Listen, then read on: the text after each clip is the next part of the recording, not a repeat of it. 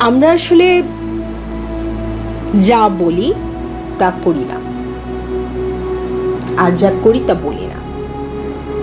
This is Nailabari and you are watching Nailabari show আমরা বেশিরভাগ সময়ে আসলে আমাদের জীবনের অনেক কিছু নিয়ে খুব কনফিউজ থাকি। আর কনফিউজ থাকার কারণে যেটা করি, আমরা আসলে অন্য কাউকে কনফিউজ করে দিই।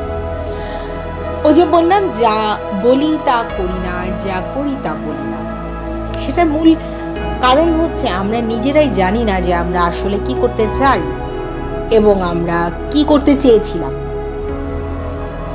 অনেক সময় মোস্ট অফ দি কেসেস আমরা যেই কাজটাকে খুব গুরুত্ব দিই, সেটা হলো আমরা অন্যকে ফলো করি এবং আমরা একজন আরেকজনের সাথে তুলনা করি। এটাকে বলা হয় জাজমেন্ট জাজমেন্টটা কখনো কখনো যে একেবারেই কাজে লাগে না তা না, কখনো কখনো কাজে লাগে। বেশিরভাগ সময় আসলে জাজমেন্টটা কোনো কাজে লাগে না। বিশেষ করে তখন কাজে লাগে না যখন আপনি আপনার বিশেষ কোনো কাজের জন্য আর একটা মানুষকে তুলনা করেন বা বিচার করেন। ধরুন আপনার বাড়িতে দুজন বউ আছে। আপনি এক বউয়ের সাথে আরেক বউয়ের তুলনা করছেন, এটা একদম ভুল। কারণ আপনার এক বউ হয়তো বা একরকম ট্রিক জানে আর এক বউ ট্রিক জানে না। Let's come back to the point of আমরা কি জানি, আমরা যেই যা ভাবি আসলে তা করি না এবং যা করি তা আসলে ভাবি না। এই কথাটার মধ্যে আমরা আরেকবার আসি। আমরা ভাবনার জায়গাটাকে সব সময় বড় করতে পছন্দ করি না। আমরা আসলে খুব ছোট করে ভাবি আমাদের জীবনকে। আমরা অন্যের সাথে নিজেকে তুলনা করা, এটা প্রায় সময় করে থাকি। এবং যে কারণে আমাদের ভেতরে একটা একটা শাইনেস চলে আসে। Most of the cases shyness আসে। কিন্তু বর্তমানে যে জিনিসটা খুব বেশি আমরা গুরুত্ব দিয়ে দেখছি, যেটা এখন কেস স্টাডিগুলোতে দেখা যায় মানুষের ক্যারেক্টারাইজেশনের মধ্যে। মানুষ একজন আরেকজনের সাথে নিজেকে তুলনা করতে গিয়ে অনেক রকমের ভুল করে ফেলে। And which is call social sin social sin বা পাপ। কীরকম আপনি সোসাইটিতে নিজের একটা অবস্থান তৈরি করতে চান, কিন্তু আপনি নিজেকে সোকল সোশ্যাল মিডিয়াতে ভাইরাল করতে চান।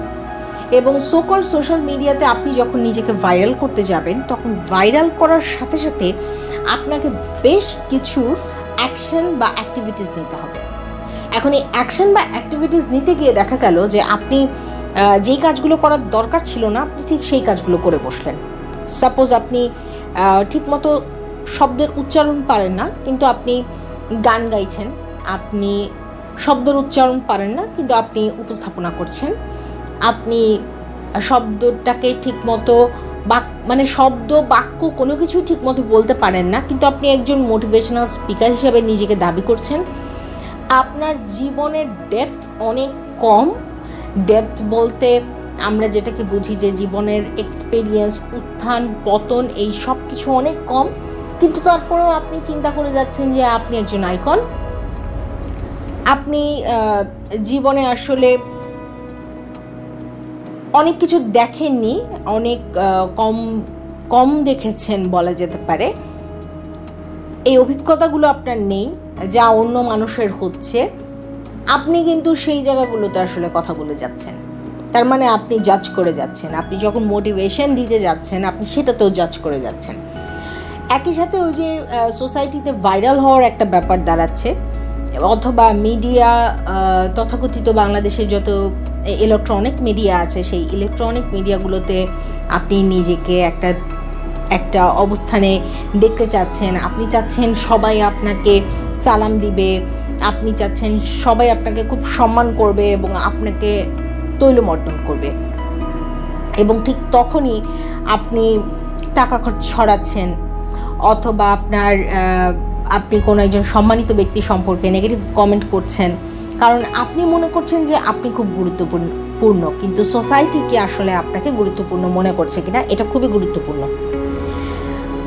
সাধারণত যারা noble people that means they are not viral they are noble এই ধরনের মানুষগুলো সারা জীবন কাজ করে তাদের একটা কাজ নিয়ে তারা পড়ে থাকে তাদের কাজ নিয়ে এবং সেই কাজটাকে তারা আসলে মানুষের কাছে দেখানোর চাইতে অনেক বেশি গুরুত্ব যেটা দিয়ে থাকে, সেটা হলো তাদের কাজটাকে ফোকাস করে।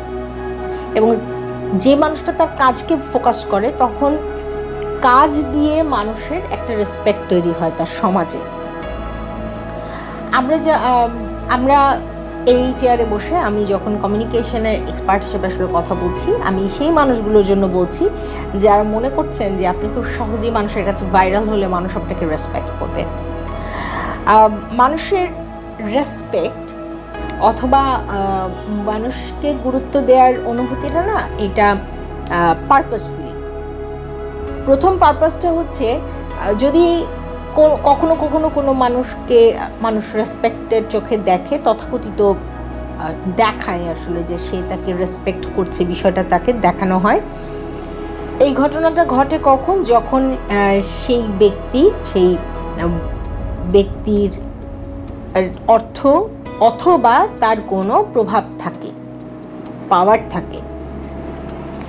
অর্থ এবং পাওয়ার এই দুটোই কিন্তু ম্যাটেরিয়ালিস্টিক এবং যখন ম্যাটেরিয়ালিস্টিক এই বিষয়গুলোর প্রতি মানুষের আকর্ষণ থাকে, ওই সময় আপনাকে একদল লোক রেসপেক্ট করবে বা রেসপেক্ট করার মতো তেল দিবে অথবা অনেক অনেক পজিটিভ কথা আপনার সম্পর্কে বলবে আপনার সামনে। এই মানুষগুলোই আপনার ঠিক পাশে গিয়েই আবার অন্য মানুষকে যখন আপনি সামনে থাকবেন না, তখন অন্যরকম করে কথা বলবেন। এটার একটা বড় উদাহরণ হতে পারে যে আমার নিজের এক্সপিরিয়েন্স থেকে যদি আমি আপনাদের সাথে শেয়ার করি, এরকম অনেক মানুষ আছে যারা বলতে খুব পছন্দ করে। এটা তো আমি করে দিয়েছি। ওটা তো ওনাকে আমি করে দিয়েছি। হ্যাঁ আপনি অবশ্যই এই কাজটা করে দিয়েছেন, কিন্তু আপনি আসলে লিঙ্ক পর্যন্ত করে দিতে পারেন। কিন্তু আলটিমেটলি যেটা, আপনার নিয়ত কি ছিল? ফার্স্ট অফ অল এখন আমি একটু ডিফারেন্ট ফিলোসফিতে যাই, যেটা আমাদের ইসলামিক ফিলোসফি ওই জায়গা থেকে যাই। ইসলামিক ফিলোসফিতে আপনারা যদি কেউ বুখারি শরীফ পড়ে থাকেন, তা প্রথমেই আছে নিয়তের কথা। তার অর্থ হচ্ছে মানে নিয়তটা কি? নিয়ত হলো আপনি যা চিন্তা করবেন, আপনি একটা টার্গেট করলেন। নিয়ত ইজ আ টার্গেট যে আপনি টার্গেট করলেন, যে এই কাজটা আপনি করবেন এবং তারপরে আপনি এই কাজটা করার জন্য ধাবিত হলেন। এখন আপনার নিয়ত কি ছিল? আপনি একটা মানুষকে হেল্প করবেন? এই নিয়ত ছিল? নাকি আপনার নিয়ত ছিল যে আপনি এই হেল্প করে আসলে আপনি ঢোল পেটাবেন এবং মানুষের কাছে আপনি বলবেন যে, আমি এই কাজটা ওনাকে করে দিয়েছি তাতে করে প্রথম ব্যক্তি যা সম্পর্কে আপনি বলছেন, তাকে হেল্প করে দিয়েছেন, তাতে যে তার সম্মানের আসলে কোনো কম বেশি হয় বা সামাজিক অবস্থানের কোনো কম বেশি হয় তা কিন্তু না। কারণ সাময়িক অবস্থার জন্য প্রতি যে কোনো মানুষই যে কোনো অবস্থায় খারাপ পারে কিন্তু তার মানে এই না যে এই অবস্থায় তার সাস্টেন করবে। তার অবস্থা বদলাতে পারে এবং যখন অবস্থা বদলায়, ওই সময় তিনি কিন্তু আপনাকে যদি তার, আপনার কাছ থেকে তিনি কোনো কষ্ট পেয়ে থাকেন, তাহলে হয়তো বা আপনার কাছে আর কখনো কোনো হেল্প চাইবেন না। কিন্তু যিনি গর্ব সহকারে আসলে হেল্প চাইবেন আপনার কাছে, তিনি সেই ব্যক্তি যিনি বুঝবেন যে আপনার কাছে হেল্প চাইলে আসলে তার সম্মানটা বজায় থাকে। প্রত্যেকটা মানুষ সম্মানের জন্যই আসলে কাজ করে এবং যখন সম্মান হারায় যে কোনো মানুষের দ্বারা অথবা যে কোনো মানুষ এর মাধ্যমে তখনই মানুষ আর ওই কাজটা করে না। কোনো কোনো মানুষ আছে যারা আসলে সম্মানের অর্থটাই বোঝে না। অর্থাৎ আমি কাউকে অনার কীভাবে করব বা আমি আমার নিজের রেসপেক্টটা কীভাবে রাখব, এই অর্থটাই অনেকে বুঝতে পারে না। তখন তারা বিভিন্ন লেভেল ক্রস করে। এবং লেভেল ক্রসিংয়ের একটা বড় ইস্যু হচ্ছে সোসাইটিতে সাস্টেইন করার জন্য বিভিন্ন পাওয়ারফুল লোককে হাতে রাখার উদ্দেশ্যে বিভিন্ন রকম নেগেটিভ কাজ করা। যেহেতু আমরা প্রতিটা মানুষ ন্যায়ের প্রতি আসক্ত, যেমন যখন লকডাউন হয়, তখন লকডাউনের সময় আমাদের বাসায় থাকতে ইচ্ছা করে না, তখন আমাদের খুব ইচ্ছে করে বাইরে বেরোতে। আমাদেরকে যখন গাছ কাটতে নিষেধ করা হয়, তখন আমাদের কাছে আমাদের বাড়ির গাছগুলো কেটে আবার সেই সেই বাড়ির জায়গাটাকে একটা রিয়েল এস্টেট কোম্পানিকে দিয়ে বাড়িটা সুন্দর করে করতে আমাদের ভালো লাগে। এবং তারপর অনেক বড় বহুতলা বাড়ি তুলে ফেলার পর সেই বাড়ির ওপরে আমরা হয়তো ছাদ বাগান করি, অথবা আমরা বারান্দাতে কিছু বাগান করি। এই কথাগুলো আমি কেন বলছি? যে আমাদেরকে যা না করা হয়, আমরা আসলে সেই কাজটাই করি। কিন্তু আমরা যে কাজটা আসলে করছি, সেই কাজটা কেন না করা হয়েছিল, সেটা পেছনের কোনো কারণ আমরা আসলে কখনো যাচাই করতে যাই না। অথবা আমরা যাচাই করলেও আমরা কনভিন্স না বলি কিন্তু আমরা নার বিষয়ের প্রতি আকর্ষিত হই। এখন আসুন আমরা না কেন, নায়ের বিষয়ের কেন আসলে আমরা আকর্ষিত বোধ করছি? সেই বিষয়টা নিয়ে আমরা একটা ছোট্ট আলাপ যদি করে নেই। যে কোনো নিষিদ্ধ জিনিস, আসলে এটা হলো শয়তানের প্ররোচনায় আপনাকে কিন্তু আপনি, আমি বারবারই শয়তানের প্ররোচনার কথা এই কারণে বলি, শয়তান আপনাকে প্ররোচনা দিতে পারে, কিন্তু শয়তান আপনাকে ওই কাজটা করাতে পারে না।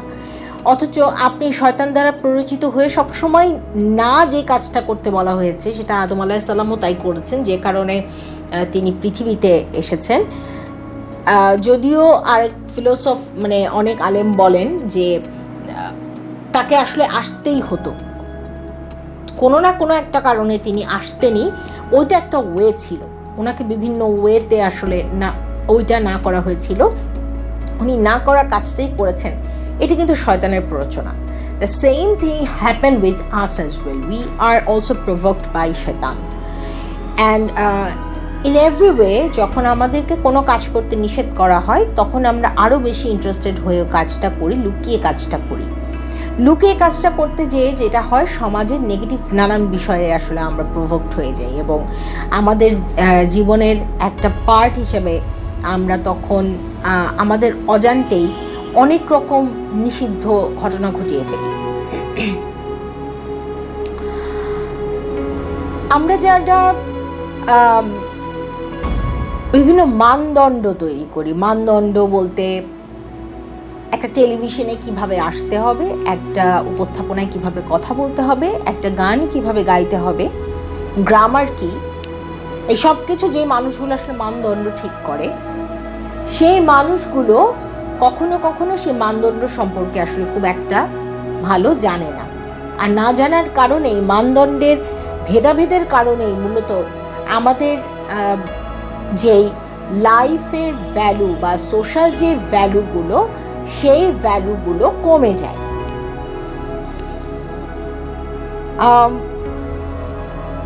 আমরা শুরু করেছিলাম যে আমরা আসলে যা বলি তা করি না। যা করি, তা বলি না।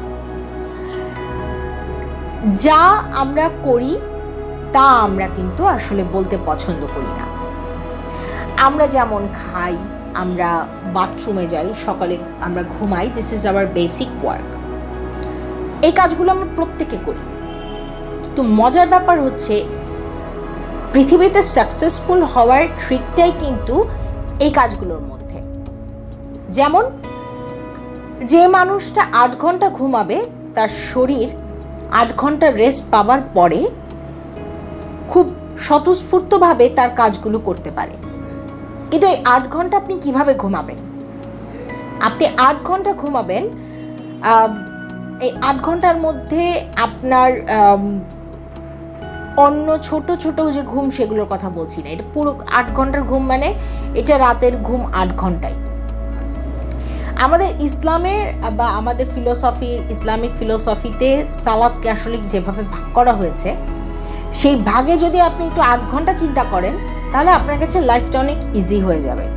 যেমন আপনি ফজরের নামাজ পড়ার আগে যে সময়টা, ভোর সাড়ে তিনটা এটাকে ব্রহ্ম মুহূর্ত বলা হয়, হিন্দুইজমে, এই সময়টা খুব ঠান্ডা একটা সময়, যখন গ্রহ নক্ষত্রের সব ধরনের পাওয়ারগুলো আসলে একসাথে থাকে। এবং তাহাজুদের নামাজের সময় হচ্ছে সেটা। ফজরের আজানের দেড় ঘণ্টা আগে। আপনি এই দেড় ঘণ্টা আগে থেকে আপনার দিনের শুরুটা যদি শুরু করেন, তাহলে আপনি ফজরের নামাজের দেড় ঘণ্টা আগে আপনি তাহাজুদের নামাজ পড়লেন তাহাজুদের নামাজ পড়ার পড়ে শেষ করে আপনি যদি আপনার ফজরের নামাজটা পড়েন, পড়ে কিছুক্ষণ ইবাদত করে আপনি বাইরে হাঁটতে বেরোলেন। যদিও আপনি নামাজ পড়ার সময় যে পরিমাণ অ্যাক্টিভিটিস করেছেন, তাতে কিন্তু অলরেডি আপনার ব্যায়াম হয়ে গেছে। তাহলে আপনি হাঁটতে না বেরিয়েও আপনার যে কোনো কাজ শুরু করতে পারেন। এরপর আপনি কাজ শুরু করলেন, আপনি এর পরে যে নামাজটা আছে এগারোটার সময় আপনার একটা নফল নামাজ আছে। আপনি এগারোটার সময় নফল নামাজ পড়তে পারেন। তারপর আপনার একটা জোহরের নামাজ আছে, আপনি সেই সময় একটা নামাজ পড়তে পারেন। তারপর আপনার আসরের নামাজ আছে, আপনি আসরের নামাজটা পড়তে পারেন। আসরের নামাজের পর পর আপনার মাগরিব এবং এশা। মাগরিব, এশা পড়ে আপনি আপনার খাবার শেষ করে যদি আপনি ঘুমিয়ে পড়েন তারপর ঘুম থেকে আপনি ওঠেন আরও আর্লি তাহলেই কিন্তু আপনার এই যে একটা অলস সময়, যে এই যে রাতের সময়, যখন আমরা মুভি দেখি, যখন আসলে আমরা অনেক রাত করে খাই, যেগুলো আসলে ব্যাড হ্যাবিটের মধ্যে পড়ে মানে ওয়েস্টার্ন স্টেটাসে যেগুলো আসলে ব্যাড হ্যাবিটের মধ্যে পড়ে, এই যা, এই জায়গাগুলো থেকে কিন্তু আমরা বেরিয়ে আসতে পারব। এবং আমাদের একটা দিনের ওপর বেস করে আমাদের একটা লাইফস্টাইল তৈরি হবে। তাহাজুদের নামাজ থেকে যদি আমাদের লাইফস্টাইল শুরু হয় এবং এশার নামাজে এসে আমাদের সারাদিন শেষ হয়ে যায়, তাহলে পরের আট যে ঘণ্টা, এই আট ঘণ্টা ঘুমালে আপনার লাইফ অনেক ইজি হবে। আমাদের আমাদের সবচেয়ে বড় সমস্যা হচ্ছে যে আমাদেরকে যেভাবে বোঝানো হয়, আমাদের ছোটবেলা থেকে যেভাবে আসলে আমাদেরকে সালাদ সম্পর্কে, নামাজ সম্পর্কে যেভাবে বোঝানো হয়, এটা একটাই কঠিনভাবে বোঝানো হয়েছে যে আমরা অনেক সময় অনেক ইজি ব্যাপারটাও নিতে পারি না। আমি সবাইকে অনুরোধ করব, আপনারা নামাজ পড়ুন, আপনারা সালাত আদায় করুন এবং আপনারা কোরআন শরীফ পড়ুন। বিশ্বাস আসলে মানুষকে আগাতে সাহায্য করে। বিশ্বাস, এই সালাদ পড়ার মূল জায়গাটা যদি আপনারা চিন্তা করে দেখেন যে আপনারা সালাদ মানে ইবাদত করবেন, এটা ইবাদত করেন, আপনারা থ্যাংকস জানানোর জন্য আল্লাহকে। এবং আল্লাহকে ভালোবেসে থ্যাংকস জানানোর জন্য যদি আপনারা ইবাদত করেন, তাহলে কিন্তু আপনার জীবন অনেক সহজ হয়ে যাবে। আপনারা যদি আল্লাহর কাছ থেকে কিছু পাওয়ার জন্য আসলে ইবাদত করেন, তাহলে হয়তোবা আল্লাহ নারাজ হতেও পারেন। কিন্তু তিনি যেহেতু সর্বক্ষমতার মালিক এবং তিনি ক্ষমার দৃষ্টিতেই সবাইকে দেখেন সেই জন্য আমার বিশ্বাস যে আপনি যদি খুব ঠান্ডা মাথায় আপনি থ্যাংকস জানানোর জন্য অন্তত পক্ষে আল্লাহর কাছে সালাদ আদায় করেন, তাহলে আপনার আপনার জন্য আপনার জীবন যেমন সহজ হয়ে যাবে, তেমনি আপনার কাছে মনে হবে যে পৃথিবীটা আসলে অনেক সুন্দর এবং পৃথিবীটাকে বাঁচানোর জন্য তখন আপনি কাজ করবেন। কারণ এই পৃথিবী যদি ধ্বংস হয়ে যায় তাহলে আপনি, আপনার পরের জেনারেশন বাঁচবে না। আপনার পরের জেনারেশনকে আপনি রেখে যাচ্ছেন, আপনি বিয়ে করছেন, বাচ্চা হচ্ছে, আপনি রেখে যাচ্ছেন কিন্তু আপনি পৃথিবীকে বাঁচানোর জন্য কোনো কাজ করছেন না। আপনি কেয়ামতের জন্য যা দরকার তাইতেই তৈরি করে যাচ্ছেন। এখান থেকে বোধহয় আপনি দূরে চলে আসবেন। আপনারা অনেক অনেক ভালো থাকুন, সুস্থ থাকুন। আশা করি আমার জন্য আপনারা সবাই দোয়া করবেন। এবং সব সময় আল্লাহর প্রশংসা করবেন, আলহামদুলিল্লাহ। এবং আল্লাহর কাছে ক্ষমা চাইতে আস্তাক ফিরুল্লাহ শুধু তাই নয়, আল্লাহ সব কিছু জানেন এবং তিনি সবচেয়ে ভালো জানেন, সেই জন্য অবশ্যই বলবেন সুবান আল্লাহ আপনারা অনেক অনেক ভালো থাকুন, সুস্থ থাকুন। আল্লাহ হাফেজ।